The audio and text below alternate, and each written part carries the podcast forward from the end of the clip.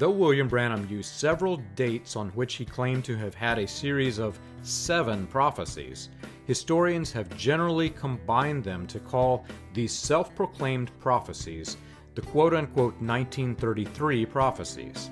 And Branham, having never shown his alleged paper of prophecies to anyone, claimed to have written these prophecies on a paper in 1931, 32, or 1933, and then buried them in the cornerstone of his Branham Tabernacle on the corner of 8th and Penn Streets. There are significant problems with this claim, the biggest of which is that William Branham claimed to have read from the paper allegedly buried during a sermon in 1960. In 1965, when Branham claimed to have buried these alleged prophecies, he claimed that the paper was buried 33 years ago, which would be a burial occurring in 1932. Ignoring the fact that Branham read from the page, allegedly buried under the church, in 1932 or 1933, the timeline is just as critical.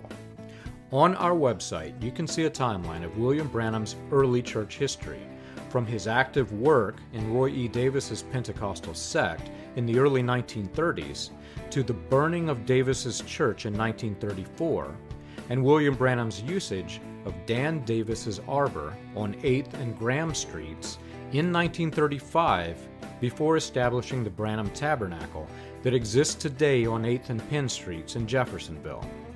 The timeline alone invalidates William Branham's self proclaimed prophet status.